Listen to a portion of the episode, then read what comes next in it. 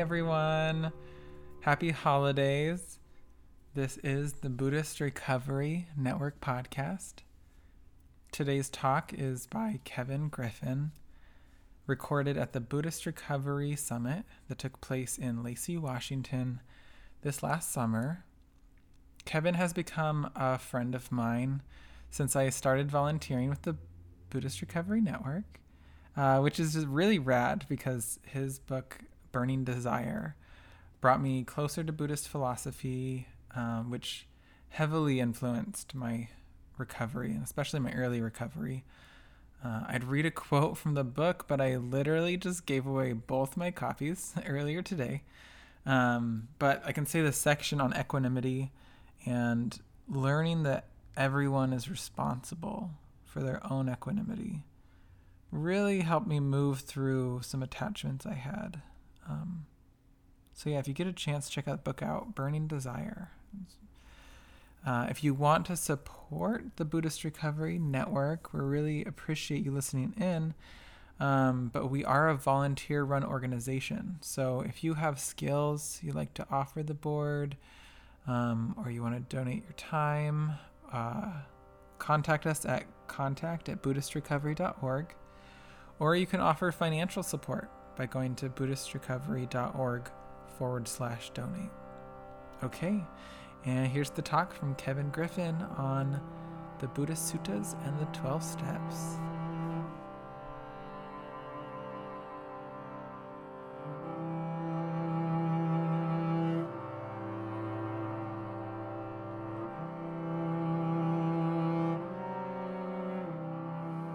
First, uh, uh, I'm Kevin Griffin.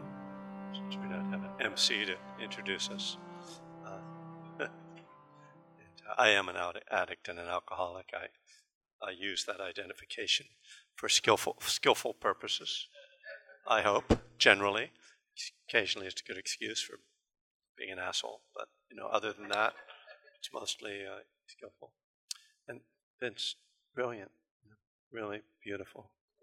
I what you've done today is really impressive and wonderful. And, and uh, dare I say, you know, that I've been with you through some of your growth as a teacher, and just you, you're really growing tremendously as a teacher. I really appreciate it. If that doesn't sound too presumptuous of me to say that about you. I, I wanted to get, get step back a little bit from some of this. Uh, and and maybe uh, fill in some things that maybe we were assuming or we, we didn't we didn't point out. Which just uh, the the big picture is that the the material that Vince and I work with, we we both kind of come through the Theravadan Buddhist tradition. That is only one of basically three major Buddhist traditions, and uh, and so if you've been uh, going to, studying in one of the other ones, uh, the Mahayana, the Vajrayana, this might seem completely. You'd be like, where do I find this? And and you and it, you'll have a hard time finding it in your tradition. So uh, the Theravada, which Theravada means way of the elders.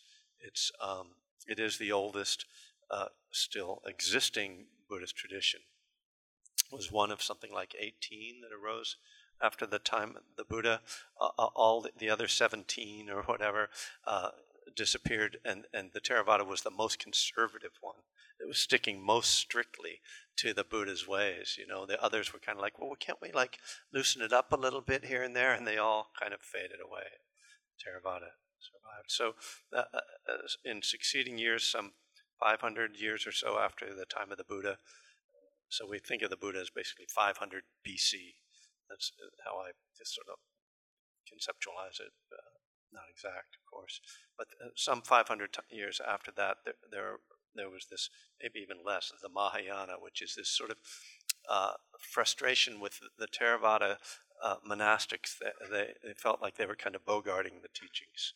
You know, they were kind of keeping them to themselves and kind of making it like a very elitist teaching. And the and so the lay people and others uh, wanted to open it up a little bit and and there was also this idea that there an understanding of of Theravada and Buddhism was one interpretation of it, which I don't think is a fair one, but an interpretation was that it was self selfish in the sense that you were just trying to get yourself enlightened, and then you were done. Your work was done. And the Mahayana came up with then with this vision of the bodhisattva ideal, in which you're practicing for the liberation of all beings. Uh, um,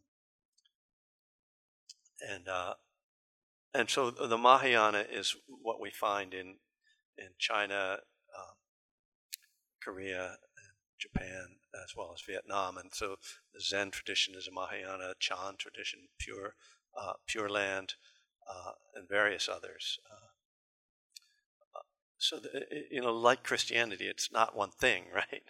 Uh, it's there's a lot, a lot of different uh, traditions, and so eventually uh, Buddhism gets to Tibet uh, and, and, then gets, you know, they, there it's called the Vajrayana or just Tibetan Buddhism, and this takes on a whole different flavor. And one of the characteristics of all these traditions is that they take on the flavor of the culture, the existing culture, so they're very adapt. You can see the kind of Japanese culture in Zen. You can see the Tibetan culture in Vajrayana Buddhism. Um, and t- today, uh, the Theravadan Buddhism, Buddhism is mostly practiced in Burma, Thailand, Sri Lanka, Cambodia, and Laos, I guess, and then in, in the West, uh, have it here. So, I, I, you know, when you when you get introduced to Buddhism, uh, you know, they don't always give you all this sort of like outline, like you don't know where you are. You know, you're kind of like trying to find your way. So, just to give you a little context and uh, there's some good books on the history of Buddhism. How the Swans Came to the Lake, beautiful book about uh, the arrival of Buddhism in the U.S. And then uh, the Awakening of the West, is it uh, Stephen Batchelor's book? Awakening of the West, I think, is how Buddhism got to Europe. And both of them kind of, you know, give you the different perspectives on the history of Buddhism, which is pretty interesting if, if you like history. And uh, then I was reflecting a little bit on uh, why Vince and I are doing this other than to educate you, which is fun. But um, one of my motivations is I love the suttas and I've gotten really inspired by them, and I want people to get excited about them. And they're, it's not that easy to get excited about them, you know, when you first encounter them. They're a little you know abstract and dry and confusing and repetitive in there. But um, you know, once you sort of start to get the feel of how to navigate them, it's kind of like trying to navigate your own mind you know, at first it's really confusing and you don't know what's going on in there. And then you start to be able to kind of categorize things. Oh, yeah, right, that's desire. That's great. You know, the, the suttas are very much like that. You start to see certain phrases uh, repeat themselves, certain themes. And, and, okay, you, you see where you can kind of skip ahead because of the repetition if you need to, or if you want to just really absorb it, you just read it all and kind of take it in. Um, but the, the, my own as a as a um, as someone who loves narrative, my own particular pleasure is finding the stories in the suttas, and there are some really wonderful, uh, some really crazy stories in the suttas. Um, uh, I'm not going to so much get into that today. Um, but then, you know, I come back to my original impulse as someone uh, working with Buddhism and the 12 steps and and once again, I'm interested in kind of making those connections, and that's that's um, what I'm kind of interested in doing a little bit today in the, in the, short time, but just to give you a taste of that, and and obviously. Um, Vince has uh, really emphasized, appreciated the emphasis on powerlessness and unmanageability, and and uh, you know this to to look at the sutras in this way takes creativity and imagination. They're not to be just read as like dry academic subjects, but but to look and see what do I see in there? What is what is really being said to me? And because I've never seen the word powerless, for instance, in the suttas, right? Uh, and so uh, we have to to make those connections. Um, the, again, this brings me back to kind of this impulse, like why is it that I wanted to bring Buddhism and the 12 steps together. And this goes back a ways. I, I, started to do this work almost 20 years ago, and and it's changed so much that you know it gets kind of uh, uh, some distance from it because at that time I didn't really conceive of of a recovery program detached from the 12 steps, you know, purely Buddhist. And in fact, I was advised by some people not to rewrite the 12 steps into, into some separate language. And I've seen people try to do that with Buddhist language, and it is ugly, in my opinion. Aesthetically, you know, it just doesn't, it, it's, I think, better to leave it, leave it alone and then do what you can with the language. But clearly, uh, you know, I, uh, when I started this, you know, I was longtime Buddhist practitioner and I'd been sober for pretty long too. And I'd seen so many people suffer around the language of the 12 steps, and I had found that for myself I could interpret that language through Buddhist ideas, Buddhist teachings, and that seemed like something I'd like to share.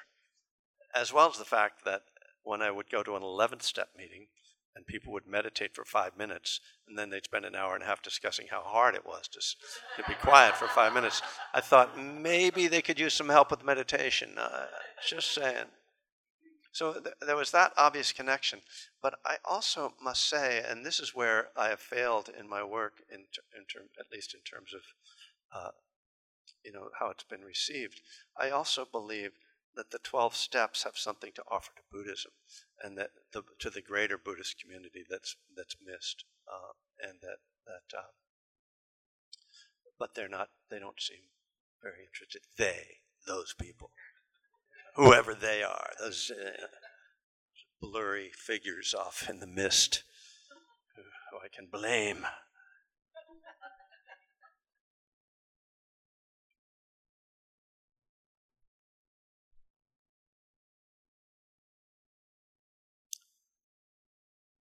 So uh, I guess maybe to to get into I guess get into a couple of suttas. Um, so uh, to go, to do this a little bit through the lens of the steps, again, uh, it's hard for me to start talking about the steps without talking a little bit more about the steps. that is to kind of uh, you know I get uh, another sort of argument that I've made for a long time is that any two spiritual, any two authentic spiritual paths must share the same essential components or many of the same components. Uh, and that could be argued, but that's my my sort of working thesis. And so that's one of the reasons why, I, like, okay, if there's this, then how, where can I find the corollary there? And, and uh, we could spend a lot of time on step one because uh, you know I, I have a whole piece on that uh, that but but I think um, maybe to move on from that so we get a little further into this process to look at it. Uh, so step two, uh, as many or most of you know, says, uh, uh, yeah. See when I try to quote steps. Let's see. We started by admitting we were powerless over alcohol. We came to believe that a power greater than ourselves could restore us to sanity. So, you know, when I first heard that step, I thought, oh, this means if I just believe in God, I'll get, I'll be sober, right? That's kind of the like literal, like that a power greater than myself could restore me to sanity. But so looking, okay, where do I find this in Buddhism? And where I think we find it is in this third noble truth. So you've been looking at the Four Noble Truths the truth of suffering, the truth of the origin of suffering, the truth of the end of suffering. The, the, the third noble truth can be understood to mean that despite the fact that there is suffering and that here's this cause, which, as you've said, is so sort of natural. It seems to it's it's very much instinctual, wired into humans. That nonetheless, it is possible to be free from suffering, and that's what I think step two is saying. We came to believe that. Uh, let's set aside the power, okay? Because obviously, if anything's going to happen, there's power involved. But just so people don't get nervous about God, you know, we'll we'll talk about it later that, uh, that we could be restored to sanity. You know, that's, that idea is the critical one. The God part isn't really so important. The important one is you mean I don't have to live like this forever? You mean there is a way? There is a way. That's the essence of the third noble truth. There is a way out of suffering. That's the, you know, the great message. It's the great hope. So when we have that, you know, we, if we don't believe there is a way, we will not engage in the way. You know, so uh, this is why faith is essential to all spiritual paths. Many people come to Buddhism thinking, "Oh, I'm not, you know, I I don't like those faith-based religions where I have to believe in God or I have to believe in some magical stuff." Buddhism seems really great because it's very practical. There's no faith involved. Well, okay. What's involved in walking into a room and sitting down, closing your eyes, and sitting there doing nothing for 45 minutes. I would argue that faith is involved in that action. If you, if you did that, if you had if you'd never done that before and somebody said, you know, you know what's really going to help you? Just sit down and follow, pay attention to your breath. Don't do anything for the next 45 minutes.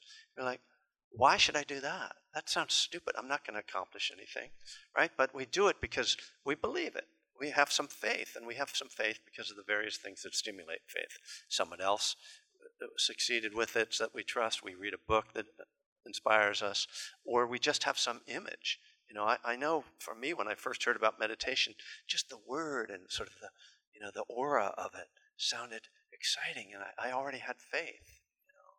Uh, it took me about ten years to get around to doing it because there's there's uh, something else that goes along with faith, which is step three, right? Made a decision to turn our will and our lives over to the care of God as we understood it. I, I, I, don't, I don't have a problem with the word God in the steps. I have a problem with the word Him in the steps. That's the one that I think is unacceptable. Uh, God is just a, you know, a metaphor. God is a, a useful term for, and various people have their even what it's a term for, the unknown and all that. But uh, I'm more interested in the known part of God. You know? So if we turn our will and our lives over to the care of the Dharma, that's something that can be known, and we understand what it is.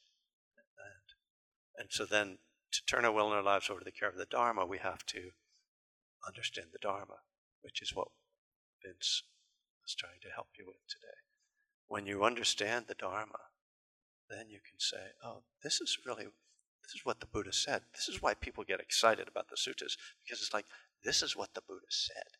You know, we think. I mean, maybe not exactly, but, you know, he was around for 45 years teaching, so the things that were preserved, it's very repetitive, but, you know, that's actually very helpful because if he had been inconsistent or if, if it wasn't a consistent teaching, we'd really be like, what, what did he really say? But there's certain things that get said over and over and over, so we're pretty sure like that's that was what he was trying to say.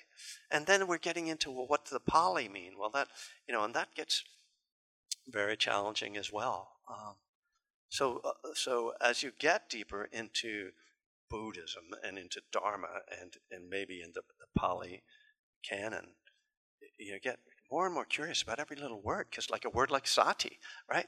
Mindfulness. Well everybody oh i know what mindfulness is. I mean you can read a million definitions of it but then you look at the scholars and they're not really sure what it means. That's the thing right? It's related to remembering but what? Remembering. So you know what wait a minute, I thought it was about being present. Isn't remembering like thinking about the past? Like, how is that memory?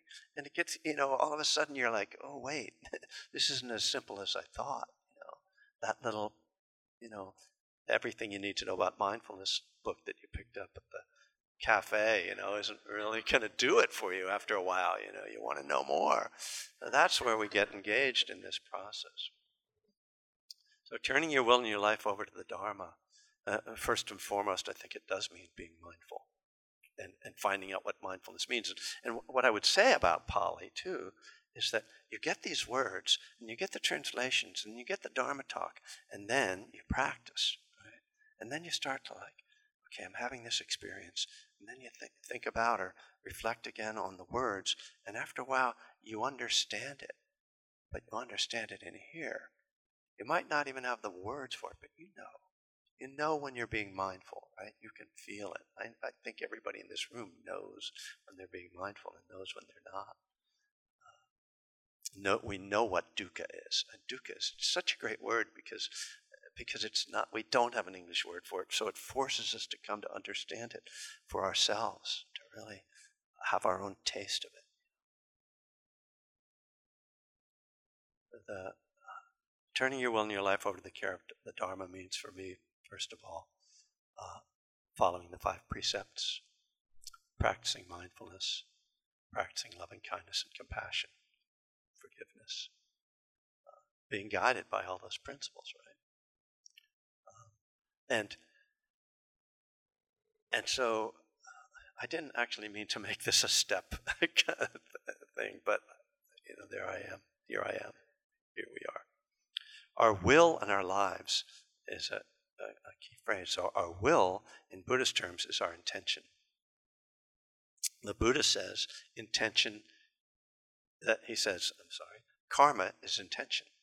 It's a very odd phrase, thing that he said, and and as he often did, he was he was taking uh, existing teachings and flipping them, or or you know turning them, or pointing different lights at them, so that people would have to be kind of jolted out of their uh, traditional. Uh, ritualistic way of approaching things. So the word karma just means action. And the law of karma is actions have results. And, and so but what, what the Buddha said is that what really determines those results is the intention behind the action. So, what's in your heart when you give to someone? Are you giving that to someone out of generosity, or you're giving it to them out of the hope that you're going to get something in return? Same action, completely different intention. The karmic results will be different. So we can see this in many things. So, intention is key. How can you be aware of your intention? mindfulness. We have to watch our own minds. This is one of the reasons we are taught mindfulness, just to be able to see. And it's hard to see intention because we, we lie to ourselves all the time. We deceive ourselves. And intention often happens so quickly, you know, that, you know, my intention this morning was to try to help Vince and, and, uh, get the, you know, I thought my intention But I also had anger in my voice, which I actually I wanted to make amends for that, for just being kind of put throwing that energy into the room in the way I did. It was not skillful, so I apologize for that.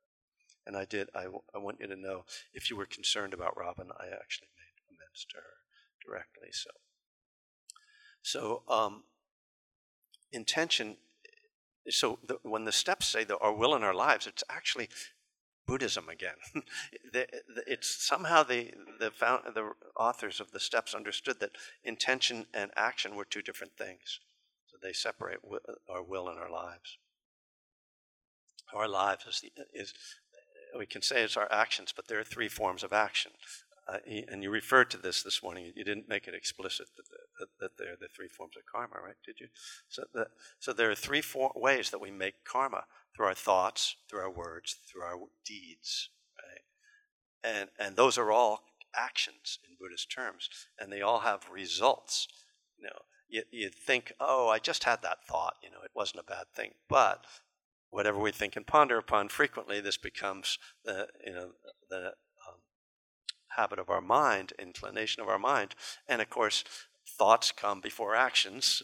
Uh, and so we start to see, oh, yeah, it is important what I think. If I walk around with a bunch of angry thoughts, it's going to come out. So, thoughts, words, deeds are all forms of action. So, we're turning our will and our lives over. We're trying to harmonize our thoughts, words, and deeds with the teachings of the Buddha instead of harmonizing them with our ego, right?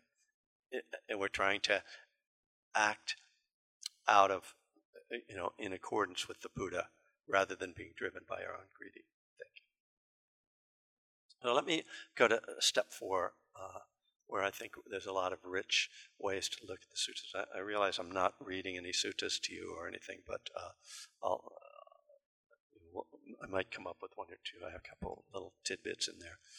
Uh, step four is we made a searching fearless moral inventory of ourselves and and I've often said that you know our meditation is in fact a kind of real-time inventory so um, the the work that we do in in uh, in meditation when we're looking at, for instance, the five hindrances, the five hindrances desire, aversion, sleepiness, restlessness, doubt.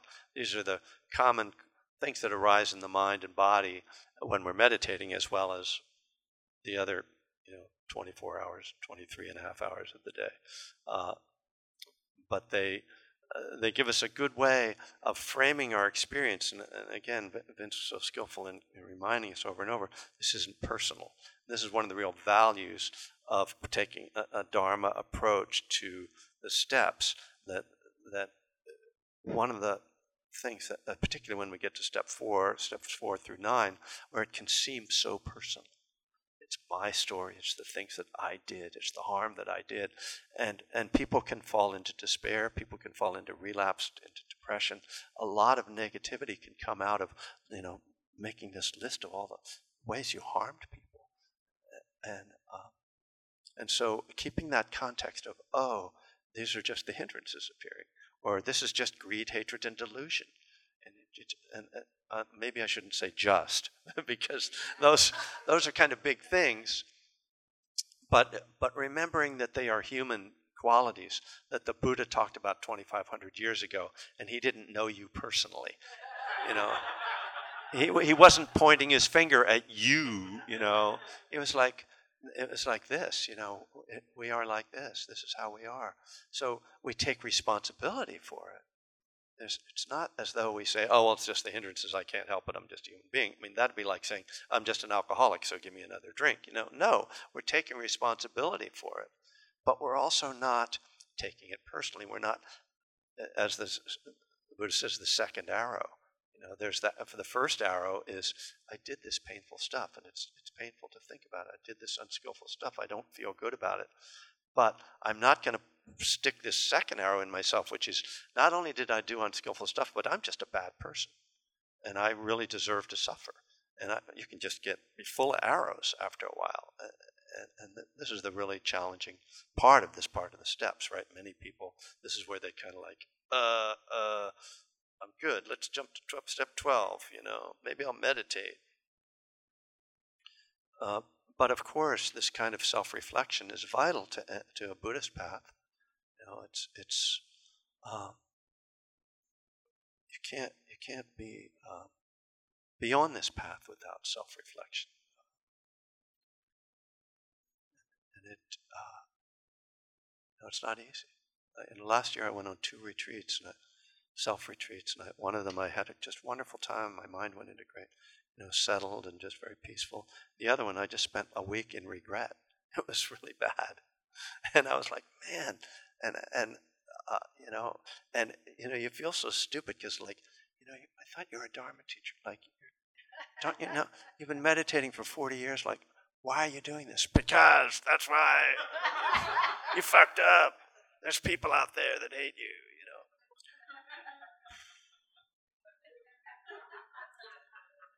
So it's the, you know, it doesn't it doesn't uh, necessarily end or get necessarily easier. Uh,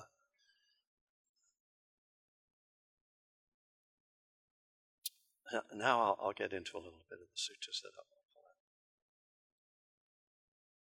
It's one of the James Baraz, who's been one of my teachers and one, one of the founders of Spirit Rock. I used to go to his sitting group in Berkeley every weekend. And when he started getting into the suttas about 20 years ago, one night he uh,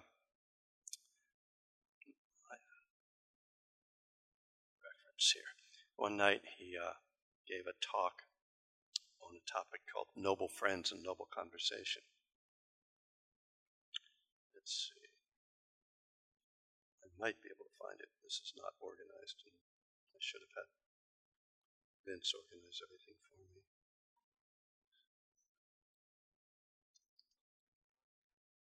Uh, no, no. Well, anyway, I, I know the sutta pretty well. So it's, it's this great scene. Again, uh, I like.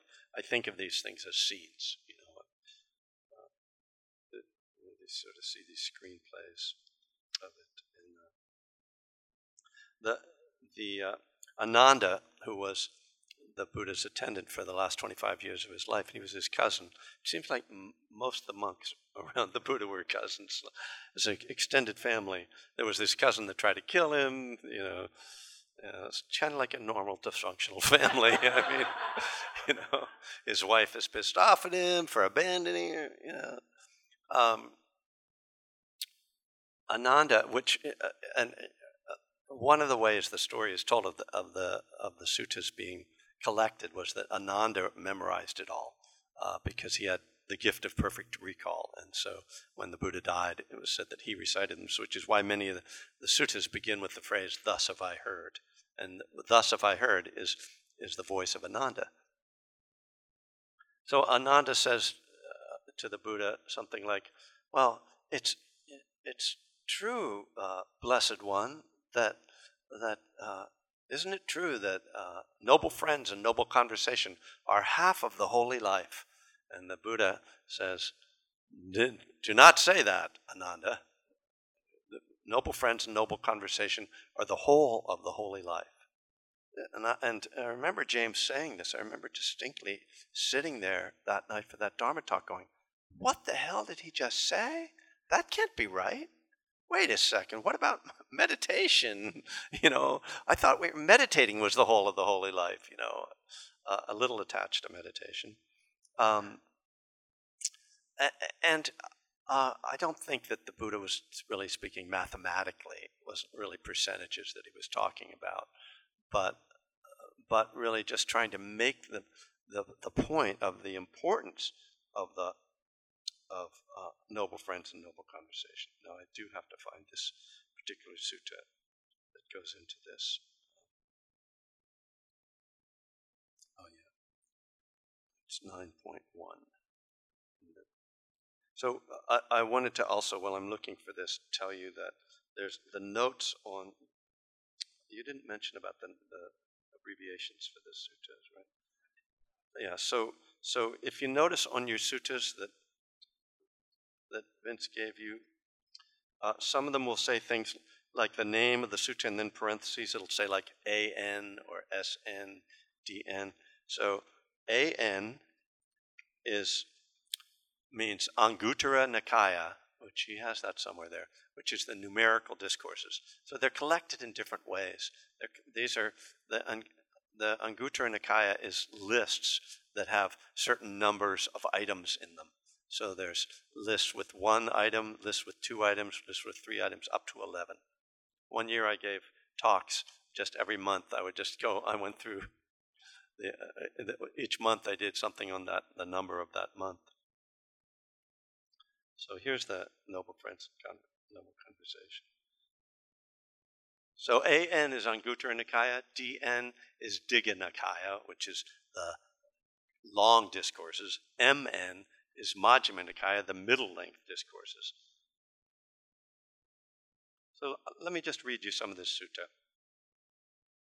This is called Enlightenment, which, you know, that should get your attention.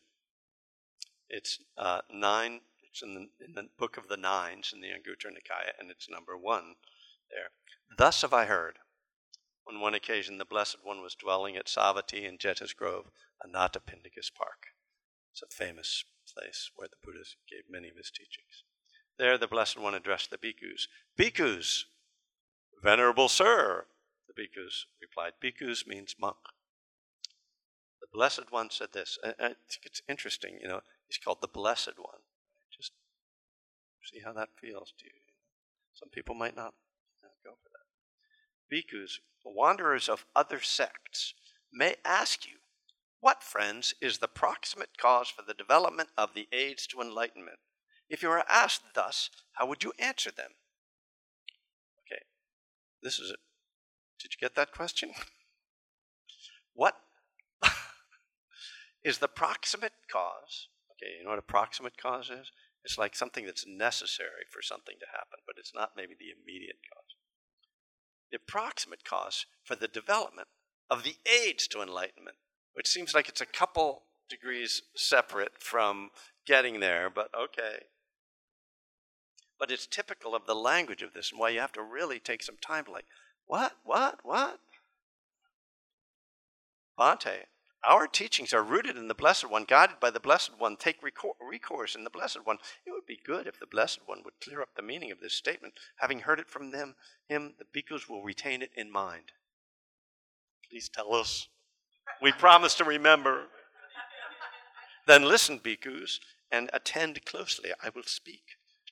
I just see this as a play, you know. It just seems like a Greek drama, you know.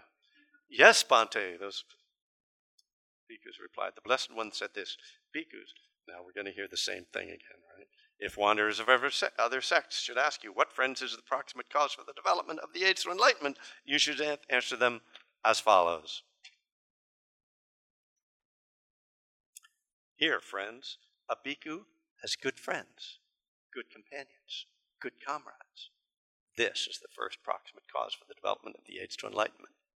Now, did you notice anything about that sentence? Was there any redundancy in there? He had good friends, good companions, and good comrades. Seems like it's all the same thing, you know. Uh, and we see a lot of this in the suttas. So I don't know why, but I infer that it's first of all for emphasis, and secondly, um, that it, uh, it, it probably has some poetry to it in the Pali language. Like uh, we, we're reading it in English, so we don't get necessarily what the rhythm of it is. Pali's got its whole. Pali is a dead language, by the way, which makes it even more difficult because it really all the translations are just trying to infer things.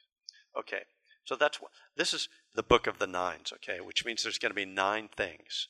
There will not be a quiz but there's going to be nine. So you can start counting now. One was good friends. Okay. Two, again, friends of Bhikkhu is virtuous. He dwells restrained by the Patimokkha, which is the monk's rules, 228 of them. As, I don't know. You know, there's a debate about the 220. I've, I've heard, I've heard both. let's say 227, just to be on the conservative side possessed, okay, he's restrained by the Patimokkha, possessed of good conduct and resort, seeing danger in minute faults. Having undertaken the training rules, he, retrain, he trains in them. So we would just say he practices morality, practices the precepts. So that's two. Again, friends, a bhikkhu gets to hear at will, without trouble or difficulty, talk concerned with the austere life that is conducive to opening up the heart, that is, talk on fewness of desires, on contentment, on solitude, on not getting bound up with others, on arousing energy, on virtuous behavior, on concentration, on wisdom, on liberation, on the knowledge and, liber- and vision of liberation. This is the third proximate cause. So, this, let's go back to the beginning of this. A bhikkhu gets to hear at will. So, basically, what it means, I understand this to mean, one gets to hear the teachings vital thing. You know, if you're going to get enlightened, you're going to need to hear the teachings, and that it's like at will. You know, it's really readily available. You've got all of the talks on your iPod or your your iPhone or whatever people. Well, that's three things. So we've got friends, we've got morality, we've got the availability of the teachings. Again, a friend has aroused energy for abandoning unwholesome qualities, acquiring wholesome qualities, is strong, firm, and exerting not casting off the duty of cultivating wholesome qualities. This is the fourth cause. Okay, so this is what we call right effort. They've got energy, they're engaged, they're doing it, you know, they're doing the work. We got four. Again, friends, a bhikkhu is wise, possesses the wisdom that discerns arising and passing away, which is shorthand for impermanence, or longhand for impermanence which is noble and penetrative and leads to the destruction of suffering. Now, this one gets me a little bit because it says, you know, this is the proximate cause for the aids to enlightenment, and it, it says that they're already wise and discerning of you know, of, of impermanence. So it seems like they're pretty advanced, but this is what he's saying. That's number five, right? Okay, so here's where the twist comes in the sutta. Stand back. When bhikkhus, a bhikkhu has good friends, good companions, good comrades, it can be expected of him that he will be virtuous, that he'll, he'll be moral, which is the second one. It can be expected, and then the next, when he has good friends, good companions, good comrades, it can be expected that we will get to hear the Dharma at will. When a bhikkhu has good friends, good companions, good comrades, it can be expected that he will arouse energy for abandoning unwholesome qualities. When a bhikkhu has good friends, good companions, good comrades, it can be expected that he will be wise, possessing the wisdom that discerns arising and passing away. So we've got five things, but they all actually depend on good friends and good conversation. Sangha, fellowship, community. So telling, right? Again, because in the West, what, how do we view Buddhist practice? Meditate with your eyes closed. You know, go off into the woods, go on the mountaintop, you know, go get enlightened under the Bodhi tree. It's this very individualistic view of practice, which is very much an American approach to life. You do it yourself. You pull up your bootstraps. You get your own goddamn health insurance. You know, it's don't expect, you know, people to help you, you know. You're on your own. And so that's a very western view of Buddhist practice that you do it alone, you know, and that you're on your own, which is why I actually argue a little bit with even this idea that the Buddha I don't argue with it, but you know, I I don't take it as straightly as some people do, which is the Buddha said you had to get yourself enlightened. You can't depend upon anyone else. So you can't turn your will and your life over to the care of God. You know, that that doesn't make any sense because then you're asking God to do it for you. And it's like, no, that's not what the step is really saying. If that was what the step was saying, then step three would be the last of the 12 steps because you turn your will and your life over to the care of God and you'd be done. I mean, if, if there was a God like that, there wouldn't be any necess- necessity for other steps. But obviously, the steps aren't really saying that. They're saying you need to live in harmony with the world, with, the, with karma, with the Dharma. But, you know, we don't do it alone. I don't do it without the Buddha. I don't do it without you.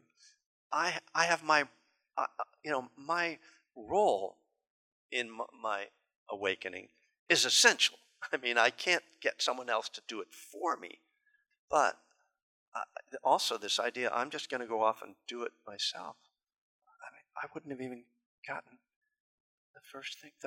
I tried to meditate once before I knew how to meditate, and I lasted less than 30 seconds, you know, until I needed help. Anyway, so we now got five things, but they're all dependent upon good friends and good conversation, or good friends, good comrades, and good companionship. So you probably want to know what the other four are. Because these are the, I got to go back to this phrase because it's hard to keep it in my mind. The aids, aids, aids to the proximate cause, or is it the proximate cause? Cause to the aids the approximate cause for the development of the aids to enlightenment. you got a long way to go, kid. Having based himself, sorry, it's a he, but you know, having based themselves on these five things, the bhikkhus should develop further four things. The perception of unattractiveness should be developed to abandon lust. This is one of those things that we have trouble with in the West. Like they'll say, you know, reflect on the the uh, unattractiveness of the body to you know get over your lust. It's like okay, that's not really we're not really going to go there. But this here's a way that we can think of it in our addiction. You reflect on on the unattractiveness of when you're drunk. You know, you reflect on the unattractiveness of alcohol or drugs. Uh, you reflect on the unattractiveness of vomiting your lunch. You know, your, your, the, that, that whole, just seeing how ugly addiction really is.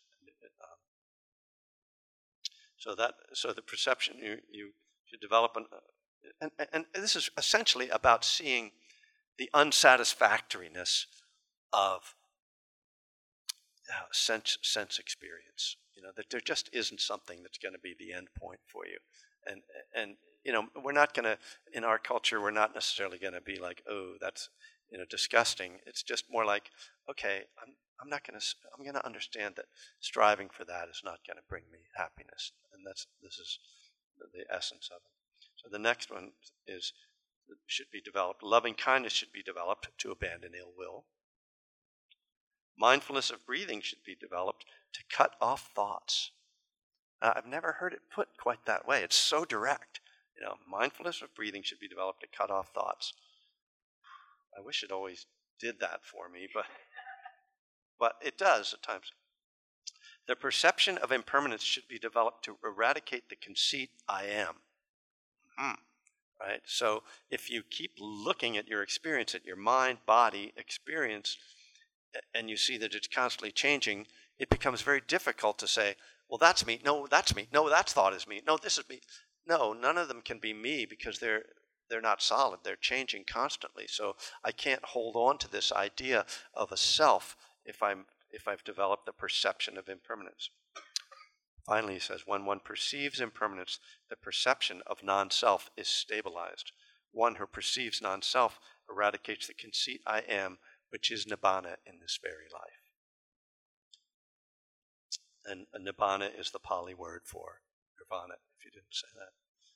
So uh, I love that uh, sutta because of how much weight it puts on good friends, good companions, good comrades. That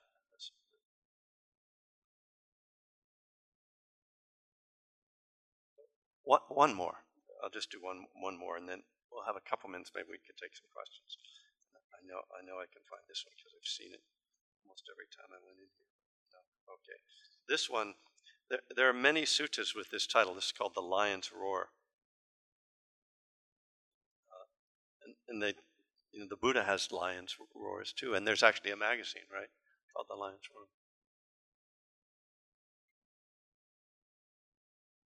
So the, the title suggests this kind of like, you know, I, I, I am going to express my awakening. I'm going to, you know, sing it from the rooftops or from the hilltops. So uh, I'll read a little of the introduction and then I'm going to go to the end. On one occasion, the Blessed One was dwelling at Savatthi in Jeta's Grove on Anathapindika's Park. it's a great story about that. I, I'll take the two minutes to tell you this story. Anathapindika was the Buddha's uh, great, he was bene- greatest benefactor. He was a, a, wealthy businessman. And he got inspired when he heard the Buddha's teachings and he wanted to, uh, he asked the Buddha, would it be okay if I built a monastery for you? The Buddha said, sure. So they looked around. Anathapindika found this piece of land in Savatthi that he thought was perfect. And, but he found out it belonged to Prince Jeta. So he went to Prince Jeta and said, I'd like to buy this property to build a, a monastery for the Buddha. And Prince Jeta said, No way, that's not for sale. That's like my special place. Like, you can't have it.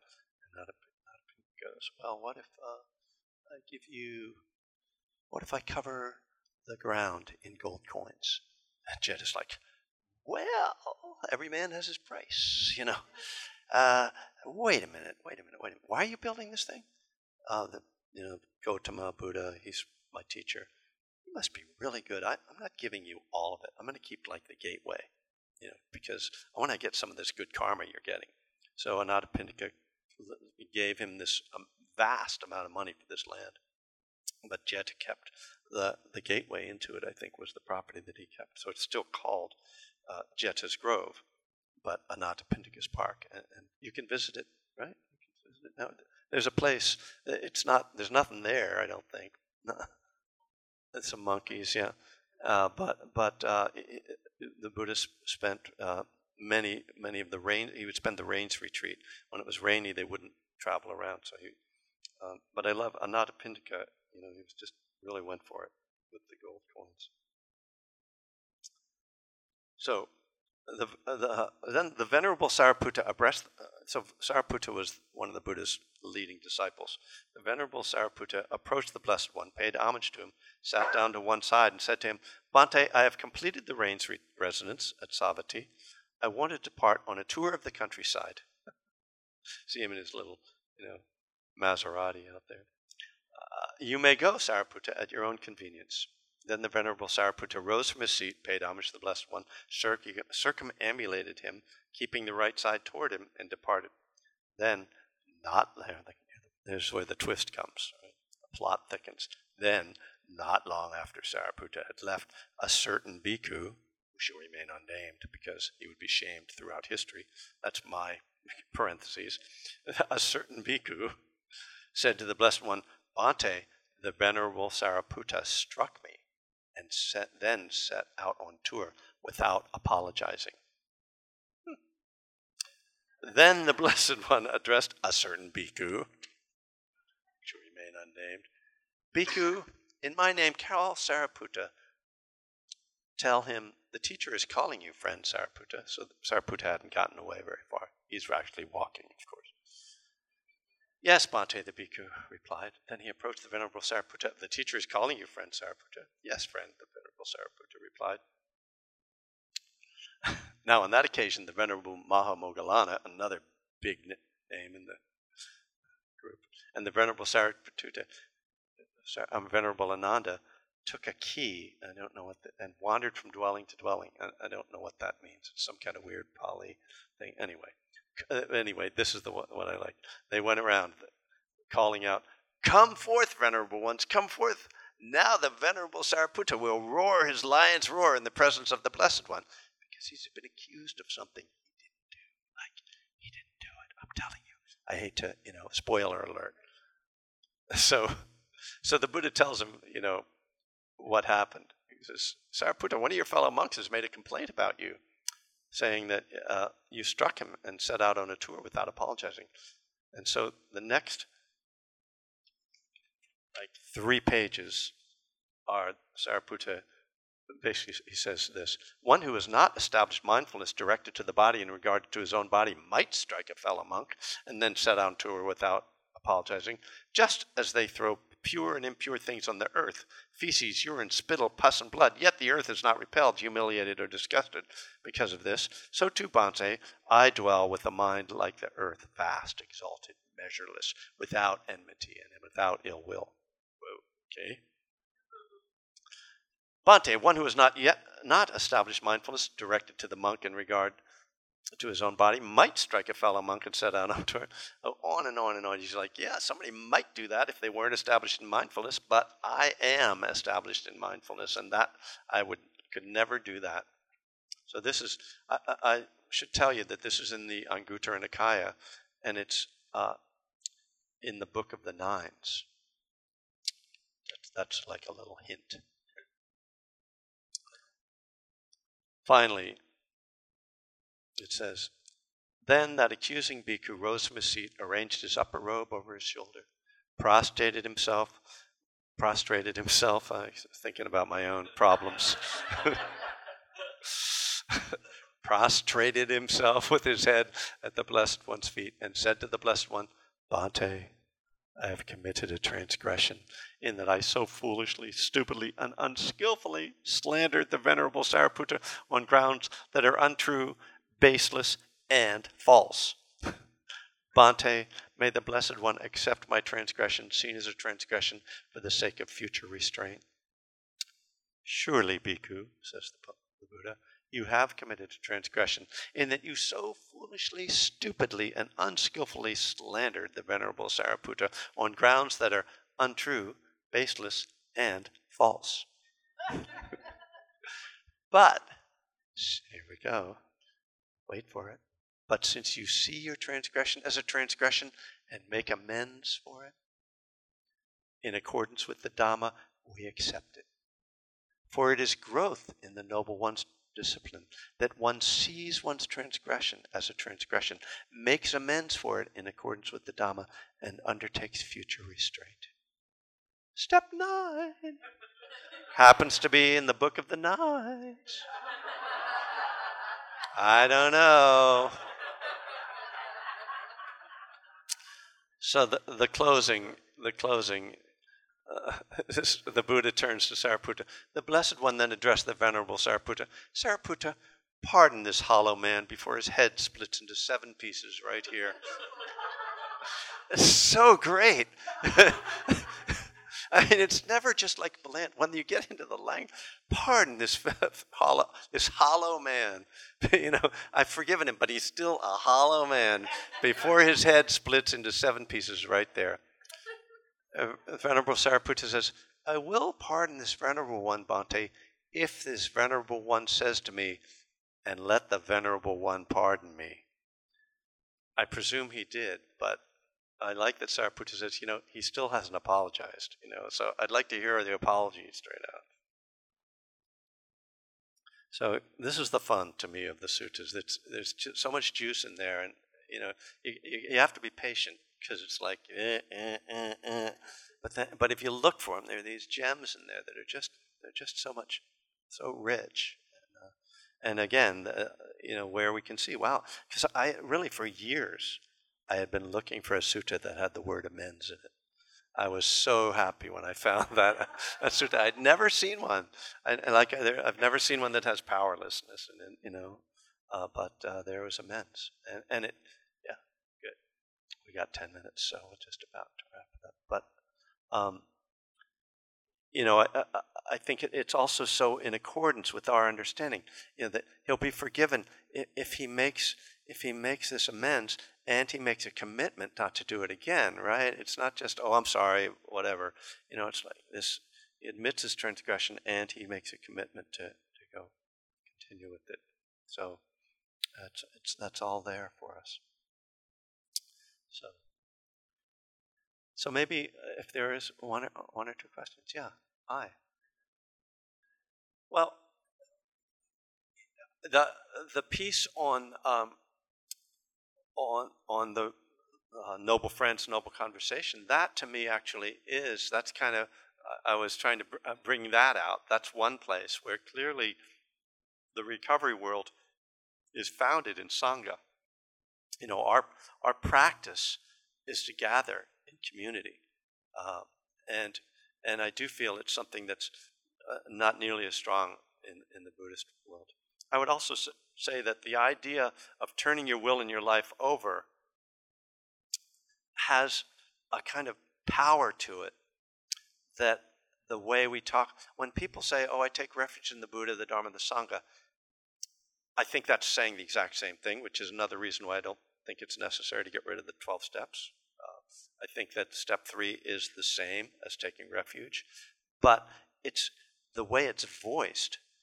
When you throw in God, it kind of has this energy to it to me. It's like, oh, this is, you know, for, for people in recovery, refuge and turning your will and life over is a life or death issue. And we understand it that way uh, because we know that we can die because of our addiction. But we, but we, we come to embrace that as a way of living, as like our commitment, I think, think has more power to it than than a lot of people who kind of I, I, you know, and, and this is again a straw man kind of argument. Like there's this sort of fictional Buddhist that I like to talk about who's sort of like casual about it, or kind of like you know bedstand Buddhist. Maybe goes on a retreat and like gets really spiritual and gets like the nice scarves and stuff. But you know, the, the, there's something being held back. You know, I, I mean, I know that uh, that I practice Buddhism. I thought I was a serious Buddhist before I got sober. And I wasn't, you know, because I was practicing this very narrow version of Buddhism, which was about meditation. But it was like completely forgetting about the precepts, really, uh, eh, from, you know, the range of precepts, especially the uh, three and five, you know, and, and um, so don't look them up right now. But so, uh, yeah, I, for me, it's, it's almost more the attitude that we bring uh, than necessarily specifics. But, uh, but uh, well, I, would say that the Searching and Fearless Moral Inventory is again something that's sort of implied in Buddhism, but it's really brought out in the steps. Uh, you know, the long retreats now, at least at Spirit Rock, I've ha- heard the teachers talk about people doing a life review, which is a term that kind of came into common usage out of Stephen Levine's book, A Year to Live. But when I started to hear them talk about that, I was like, you know, when I started to practice, if I tried to do a life review on a retreat, they'd be like, stop that, just get back to your breath. but it was it seemed like the the teachers had kind of started to see that oh there is some value in these people doing this kind of uh, self-reflection on their on their lifetime's behavior which is of course our fourth step. So yeah th- there's some connections in there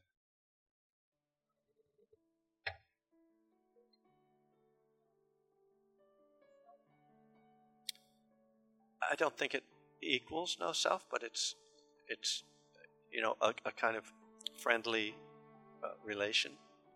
You know that I mean, if if you truly have see the emptiness of self, the illusion of self, then it's hard to be egotistical. So yeah, the, uh, but I, I think you can be humble without understanding not self.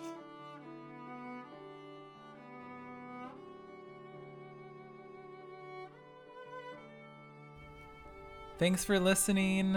Um, don't miss our live Dharma talk with Vimalasara on Sunday, December 1st, titled Watch the Triggers, the festive season is here. Vimalasara is going to break down some tips and tricks on getting through the holiday season. Okay, thanks everyone. Love you.